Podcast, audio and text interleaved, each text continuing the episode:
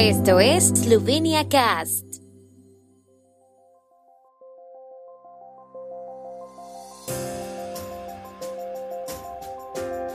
Noticias. Europa y Eslovenia en recuerdo de las víctimas de los regímenes totalitarios. Simposio de las tres Eslovenias sobre totalitarismos en Ljubljana.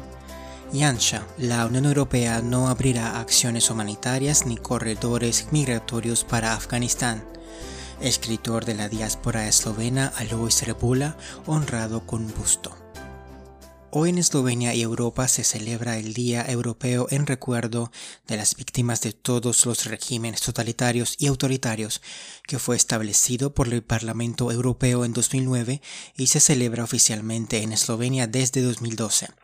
En este día de 1939 se firmó el pacto Ribbentrop-Molotov entre la Alemania nazi y la Unión Soviética comunista. En una declaración conjunta, la vicepresidente de la Comisión Europea Vera Jourova y el comisario europeo de justicia Didier Reinders pidieron cooperación para fortalecer nuestro pasado común, no dividirlo y destacaron que la libertad no es evidente por sí misma. Los datos sobre cuántas víctimas han causado los regímenes totalitarios en todo el mundo varían y ciertamente ha habido decenas de millones de víctimas. En Eslovenia, el Consejo de Estado, el Ministerio de Asuntos Exteriores y el Centro de Estudios para la Reconciliación Nacional organizarán una conferencia internacional. El simposio de las tres Eslovenias sobre totalitarismos, organizado por el Instituto Filosofía Perennis con motivo del centenario del nacimiento del filósofo Milan Komar, tuvo lugar el sábado por la mañana en el Museo de Historia Contemporánea de Eslovenia. El libro de Komar, Tres totalitarismos, fascismo, nazismo, marxismo, se estableció como el punto de partida del simposio como marco analítico básico. El encuentro fue dirigido por la ministra para los eslovenos por el mundo, Helena Jaklic, quien destacó la actualidad de los pensamientos y reflexiones de Komar para hoy. Acto seguido se presentó una grabación en la que el académico Zorko Simčić, que también era su amigo íntimo, hablaba de Komar. Describió a Komar como un vidente que vio varios errores filosóficos que surgieron en toda Europa. Posteriormente se presentaron las contribuciones de los participantes de los tres componentes del espacio nacional esloveno, patria, frontera y exilio.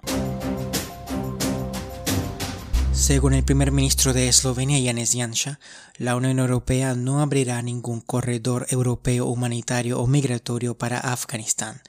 Como afirmó en Twitter, no permitirán que se repita el error estratégico de 2015. Solo recibirán ayuda las personas que ayudaron durante la operación de la OTAN y los miembros de la Unión Europea que custodiaban la frontera exterior.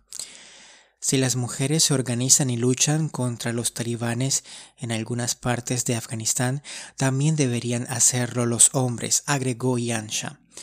La comisaria europea de Asuntos de Interior, Ilva Johansson, pidió recientemente rutas legales y seguras a la Unión Europea para las personas de Afganistán que necesitan protección internacional.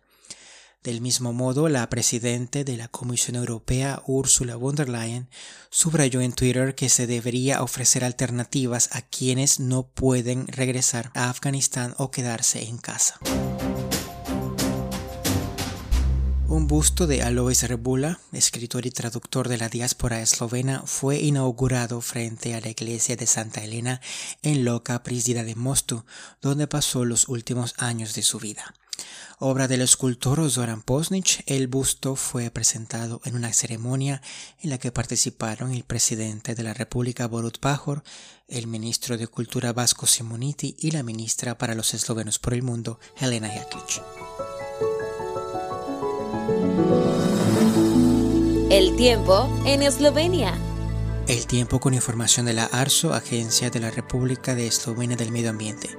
Hoy estará nublado con precipitaciones.